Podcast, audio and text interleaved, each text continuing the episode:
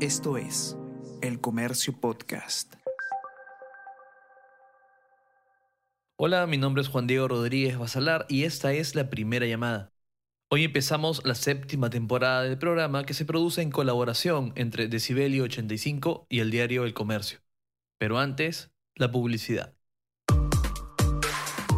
Escucha todos los podcasts que el diario El Comercio trae para ti.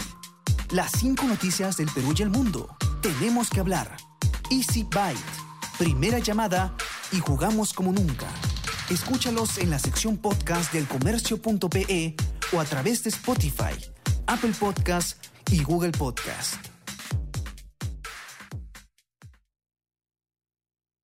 Les dejo esta idea. Saber que el autor tiene que tener relación, algún tipo de vínculo con la trama de su obra, con sus personajes, con algún detalle de la personalidad de sus personajes, no es evidente. No lo es. Habrán, claro, los que prefieran y puedan escribir de lo que no saben, de cosas que no han vivido. O es que luego cambian de opinión. La historia de María Fernanda González tiene algo de eso. Desde el inicio yo sabía que cuando tú escribes algo, pues partes muchas veces desde una experiencia propia, desde el mundo que conoces, desde lo que ya sabes. Sin embargo, no siento que yo haya tenido eso tan claro al momento de comenzar a escribir o cuando sea mi, lo primero que escribía. Y me pasó que la primera obra que yo escribí fue Caídas del Cielo, en 2018, hace tiempo. María Fernanda nació en el 94. Su primera obra, Caídas del Cielo, me hizo pensar en que si las grandes productoras teatrales del Perú se fijaran en lo que sucede en los teatros más pequeños, conoceríamos a más dramaturgos y dramaturgas peruanas.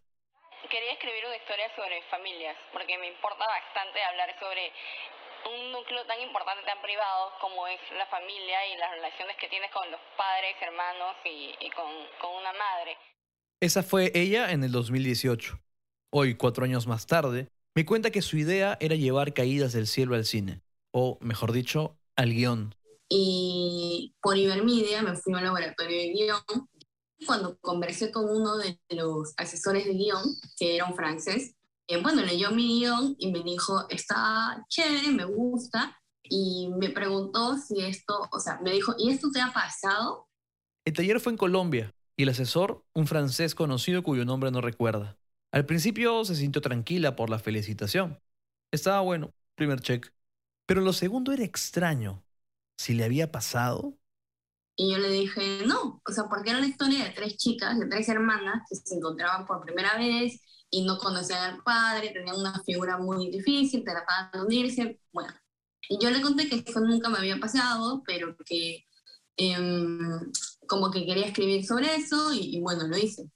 Caídas del Cielo cuenta la historia de cómo Lorena va a buscar a todas las hijas de su papá, a las hermanas que no conoce, para ver si así resuelve algunos asuntos y se siente mejor. Y me preguntó, pero ¿y no te identificas con ninguna de las tres chicas? Y yo dije, bueno, tienen algunas cosas que, digamos, eh, espacios en común, pero no es que me identifique, ¿no? El francés le insistía. Ella trataba de seguirle la corriente. Y él... Me siguió preguntando más cosas sobre mi vida. Y yo al inicio estaba como, bueno, no estoy en una terapia psicoanalítica, ¿no? Para hablar sobre esto, pero le seguí contando varias cosas y al final llegó una pregunta que era, ¿tú eres hija única? Y yo le dije, sí. Y me dijo, ¿y cuando tenías más o menos, no sé... Si cuando era niña había soñado con tener hermanos sin importar cómo aparecieran en su vida. Y yo como que retrocedí mil años de mi vida y bueno, mis papás son separados. Y, y, si bien mi papá y yo sí somos cercanos, o sea, sí, hemos estado juntos mucho tiempo y todo eso. Pero claro, también tienen que trabajar, así que no están durante el día. Y este y yo recordé que comencé a fantasear cuando era niña en que mi papá podía tener otra familia. Obviamente lo decía con la mejor de las intenciones. Ella pensaba que ojalá que su papá tuviera otros hijos y así ella podría conocer a sus hermanos y hablar, hablar de la vida. No sé, cosas así. Y, y todo eso se me vino cuando hablaba con él y le conté y me dijo, bueno, ahí está. Y yo, ¿qué? Entonces como que ahí dije, ah, man, ya estoy escribiendo acerca de algo que conozco Y, saber eso me sirvió muchísimo para la, la escritura, para volver al guion y escribir algo con más potencia, porque ya sabía que era lo que yo quería contar y sabía cuál era mi problema dentro de este guion, ¿no? O sea, sabía por qué lo estaba contando. Y reescribió Caídas del Cielo. Pero, a ver, la historia no es tan sencilla. No es que María Fernanda no había escuchado esa idea antes. O sea, siempre me dijeron que uno escribe sobre lo que conoce y que lo importante es escribir sobre alguna inquietud, ¿no? Pero creo que no, la gente cuando escribe, o, sí, muchos talleres, o, en la misma universidad. En la universidad te enseñan cómo hacerlo, pero no necesariamente te dicen o comprendes que se requiere cierta profundidad. Cuando tú escribes algo, también estás dando identidad, estás portando de lo mismo que tú eres, ¿no? Un producto que tú haces también habla sobre ti. Y siento que no hay forma que tú llegues hasta, el, hasta la versión 1000 de tu propio texto si es que tú no te identificas en él. O sea, si es que no hay algo en él que también eh, te, te, te, llena, ¿no? Si es que no, no ofreces algo. Para mí, ¿no? Las, los mejores textos o los mejores eh, guiones, escritos, libros, no sé, eh, parten mucho de quién los está escribiendo. ¿Cómo habrá sido la primera versión de Caídas del Cielo? Este, tenía más que todo esta interacción entre las tres hermanas que intentaban eh, sanarse las unas a las otras a través de, de esta sonoridad, ¿no? de esta fraternidad o, de estas eh, ganas de querer avanzar en la vida acompañadas. En las reediciones del guion. Lo que enfaticé más era eh, esta, esta relación que tiene el personaje principal, que es Lorena, es una chica mayor que yo, este, que intentaba ella misma como descubrir un poco más cosas de su infancia, entender qué es lo que había pasado con el papá y al mismo tiempo este, preguntarse si realmente necesitaba más personas en su vida, ¿no? Y descubriendo que sí, que efectivamente esas eran las personas que ella necesitaba para, para poder curar sus propias heridas, para poder saber y descubrir la figura del padre y seguir con su vida, o sea, no necesariamente seguir acompañada, sino, ok, las conozco, ya sé quiénes son, puedo resolver, en este momento puedo resolver muchas dudas acerca de mi papá o acerca de, de quién soy, pero ya está, ¿no? Mi vida sigue, o sea, continúo. El dilema que presentaba la obra cambió. El dilema dejó de ser... Conocí a mis hermanas, ahora este, vamos a ver cómo, cómo somos una familia juntas, ¿no? Si no es, eh, voy a, a resolver toda mi infancia, toda mi vida este, conociendo a estas dos personas que también han pasado por lo mismo. Y ahí fue que encontró la relación entre la vida y ser hija única. O sea, cuando eres hijo único o hija única como yo lo fui, eh, tu problema lo resuelves tú, o sea, ya está. Si bien yo estaba siempre acompañada de, de mis primas, que son primas hermanas, de mis papás, o sea, nunca he estado sola. O sea, sí hay una soledad propia de ser hijo único. Y hay cosas que simplemente no se entienden.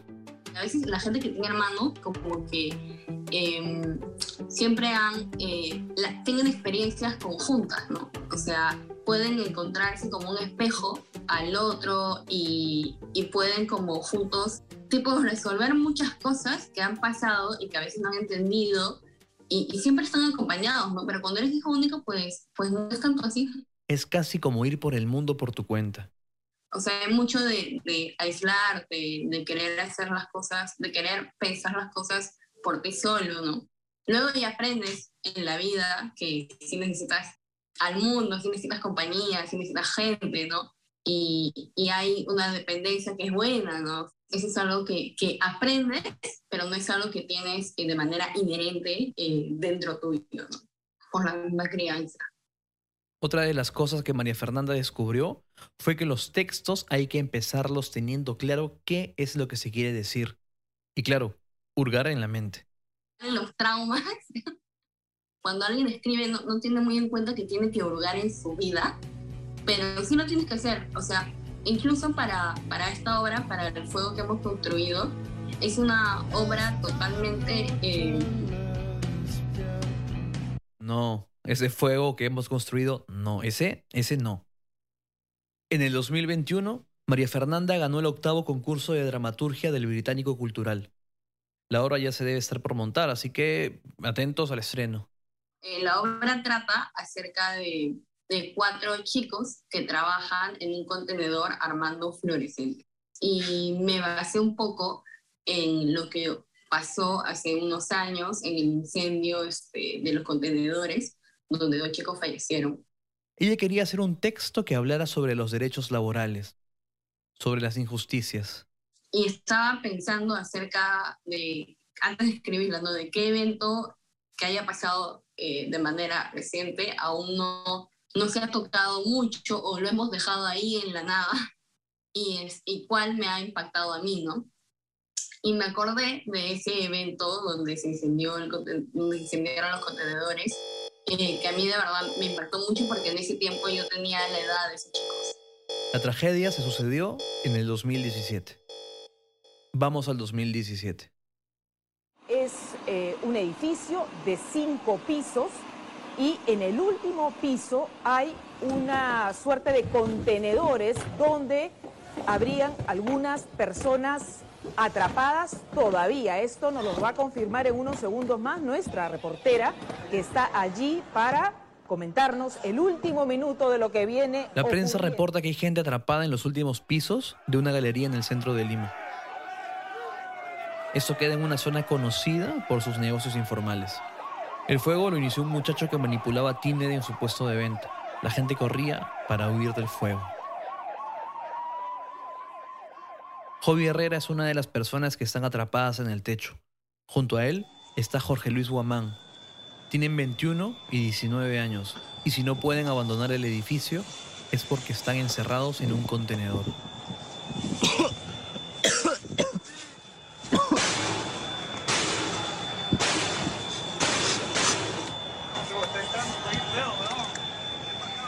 Y Jorge Luis pedían ayuda encendiendo fluorescentes, sacando los brazos por las ventanas del contenedor, pero ni los bomberos pudieron llegar ni ellos pudieron salvarse. En el trabajo los trataban como esclavos y los dejaron encerrados con cadenas y candados. Este tipo de trabajos que bordean o son trata de personas son muy comunes en el Perú. Lo sabe bien Elizabeth Salazar, periodista de Ojo Público que investiga sobre estos asuntos. Cuando solemos hablar de trabajadores, a veces en la opinión pública, en los medios, más se mencionan aquellos del sector formal, ¿no? que tienen planilla, que pueden tener beneficios sociales, acceden a una CTS, eh, pero siete de cada diez trabajadores en el Perú son informales. Y tenemos que eh, empezar a, mirar al detalle en qué condiciones se está tolerando el trabajo que ellos realizan. Tolerar es la palabra clave. No solo se trata de que las instituciones no cumplan con su trabajo o que en muchos casos los mismos trabajadores desconozcan sus derechos. Hay una cultura de que quien más trabaja, trabajas 12, eh, 15 horas, haces cosas adicionales eh, y duermes muy poco, entonces eres un buen trabajador y te espera pues el desarrollo, el futuro, el progreso. Y si no trabajas esas 12 o 15 horas al día, es que eres vago algo así como que sufrir y trabajar en malas condiciones es un paso obligado para el desarrollo. Eh, y esto es solamente la base o el inicio de lo que podría ser en una situación más extrema casos como los, que cuentas aquí, que es de explotación y esclavitud, ¿no? Esclavitud moderna, porque así también ha sido considerada el caso de las Malvinas, que ha sido ya, como tiene una condena, ha sido considerado así por el juez, condenado en el 2018 a los dueños de las galerías a 35 y 32 años de cárcel, al menos en primera instancia, porque sí se comprobó que había elementos suficientes para decir que era eh, no solo explotación, sino también trata de personas con fines de explotación laboral, que ahora son figuras legales distintas y que eh, definitivamente aquí sí configuraban, porque teníamos una situación de dos jóvenes que trabajaban encerrados, bajo llave, no se les permitía ni siquiera ir al baño, Tenían una botella de plástico para orinar en sus horarios mientras seguían empacando los fluorescentes. La situación está tan normalizada que se nos hace difícil ver la explotación porque la disfrazamos de trabajo sacrificado y nada más. El hecho de que una persona pueda al término del día regresar a su casa y el día siguiente volver por sus propios medios, a veces algunas autoridades o personas les hace pensar, no, eh, pero que él no está en una situación de explotación, está por su propia cuenta, porque él está regresando. Hay que entender que la explotación no solo se da, y la esclavitud moderna no solo se da eh, cuando vas a ver una persona encadenada o siendo sometida a algún tipo de violencia física Aquí hay un sometimiento en base a la necesidad. Estos jóvenes estaban buscando ingresos, necesitaban ingresos económicos y ha habido un grupo de empleadores que ha aprovechado de la necesidad para poner condiciones abusivas y retenerlos a cambio de la promesa de un pago. A, mí me, resonó mucho conmigo, estaba mucho cerca de qué pasó, ¿no? ¿En qué fallamos como sociedad para que eso sucediera? Porque en verdad, eh, si eso pasa es que todos hemos fallado. Y si María Fernanda decidió tomarlo como punto de partida para su obra, fue porque prácticamente ya olvidamos ese evento. Bueno, ha pasado tan desapercibido que incluso cuando murieron los chicos en McDonald's, años después, también pasó desapercibido. O sea, a nadie le importa, la gente sigue consumiendo McDonald's. Es diciembre de 2019 y dos empleados de McDonald's, una pareja de enamorados, mueren mientras trabajan. Alexandra Porras y Gabriel Campos tienen 18 y 19 años y con las justas llevan seis meses trabajando en la empresa. Trabajando, como dijeron sus familiares, incluso hasta 12 horas diarias, sin importar que la ley solo permita trabajar 8.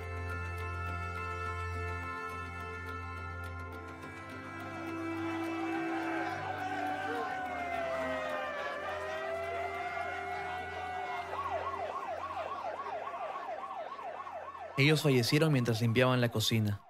La máquina de gaseosas estaba malograda, el piso estaba mojado, no tenían guantes ni botas aislantes y sucedió. Descargas eléctricas. 25 segundos de descargas eléctricas.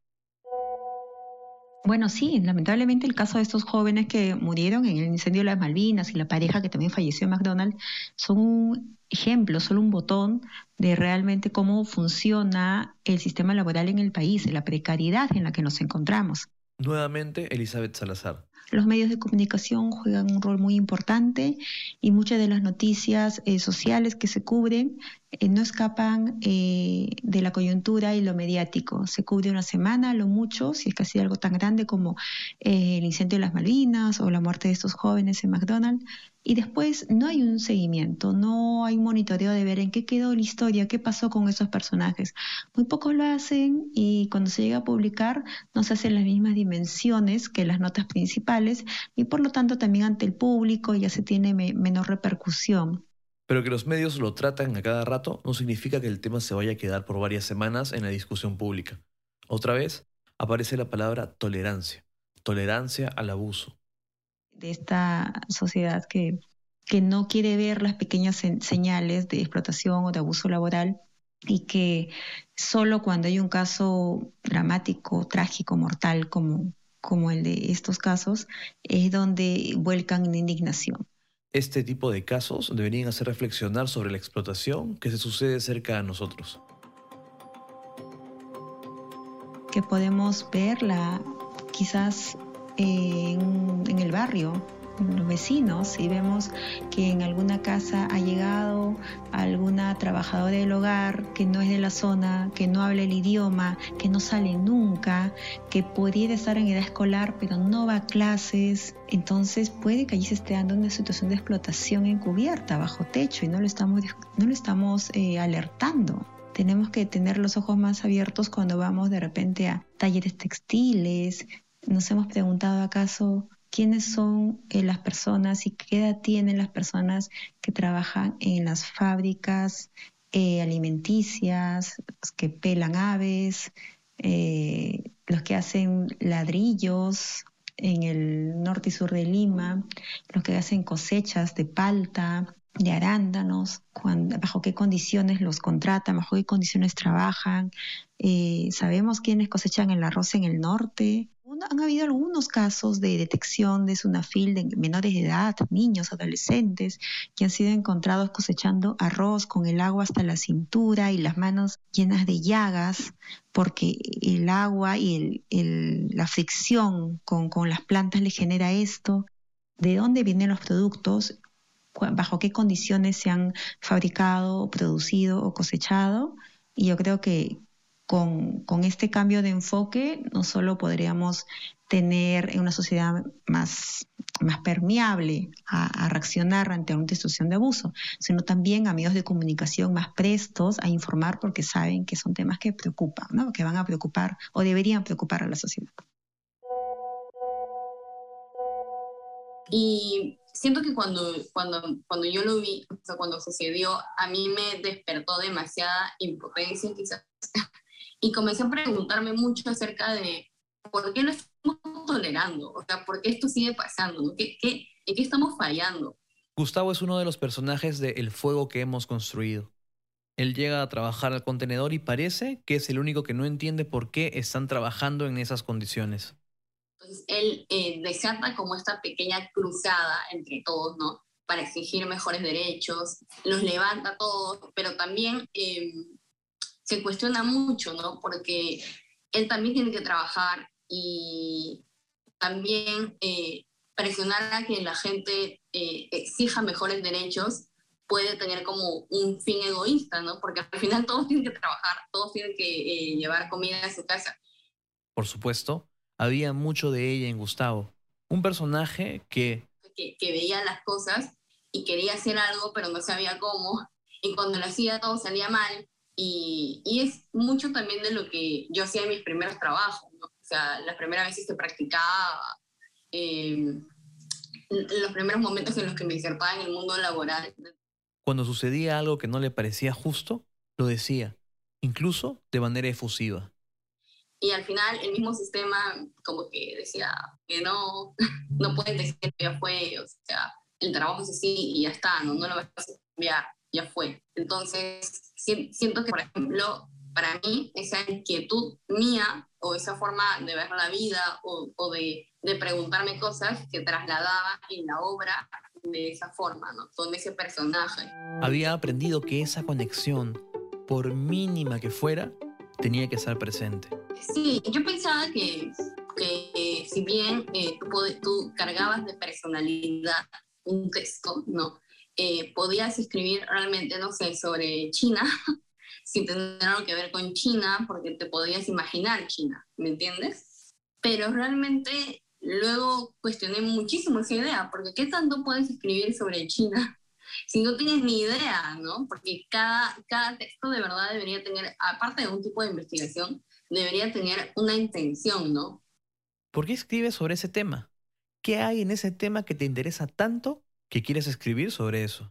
Si no cualquiera puede escribir un texto eh, sobre cualquier tema y todos serían iguales, al fin y al cabo, porque ninguno posee una identidad o ninguno posee tu, tu carga de vida, ¿no? tu experiencia, tus inquietudes. No sé, no es solo resolver tu vida, sino resolver qué es lo que tú como escritor quieres decir, ¿no? ¿Cuál es tu voz? Eh, ¿Qué es lo que tú estás aportando? No sé, cada, cada cosa que tú escribes aportas algo al mundo. Entonces, ¿qué es lo que tú como persona estás aportando, no? Claro que si alguien desea escribir algo que no aporte nada al mundo, está perfecto. Pero creo que a pesar, aunque escribas algo así, estás partiendo de algo tuyo, porque por algo lo escribes, por algo lo quieres escribir. Si no, no lo harías, pues si no harías otra cosa, no sé, este, te dedicarías a sembrar plantas, qué sé yo. Pero si has decidido comenzar a escribir una sobre la molécula o sobre la mosca que vuela, eh, por algo estás escribiendo sobre la mosca que vuela. Y la idea es descubrir por qué lo estás escribiendo y, y potenciarlo, ¿no? O sea, siempre va a haber algo detrás, detrás de eso, y ese eres tú, que estás sentado en una computadora o en un café o en tu casa, en tu cuarto, qué sé yo, y has decidido abrir un Word y escribir. No por algo lo estás haciendo. Eso es. La clave para María Fernanda es... Para seguir escribiendo sobre cosas que me interesan, pero siempre partiendo de lo que, de cosas que me inquietan sobre mi vida, sobre mi personalidad, sobre lo que quiero y eso. Primera llamada es una coproducción de Decibel 85 y El Diario del Comercio. Este episodio fue producido por Carlos Marroquín y contamos con la ayuda de Soine Díaz Medina y Gisela Salmón. El guion es mío y la edición del guion de Fabricio Serna. La edición de sonido estuvo a cargo de Josema Romero Rivas. El arte del episodio fue diseñado en coordinación entre Milagros Bejarano y el área de diseño del comercio, mientras que las piezas de contenido para redes sociales fueron generadas por Nicky Reboredo. Gracias por escucharnos. Esto es El Comercio Podcast.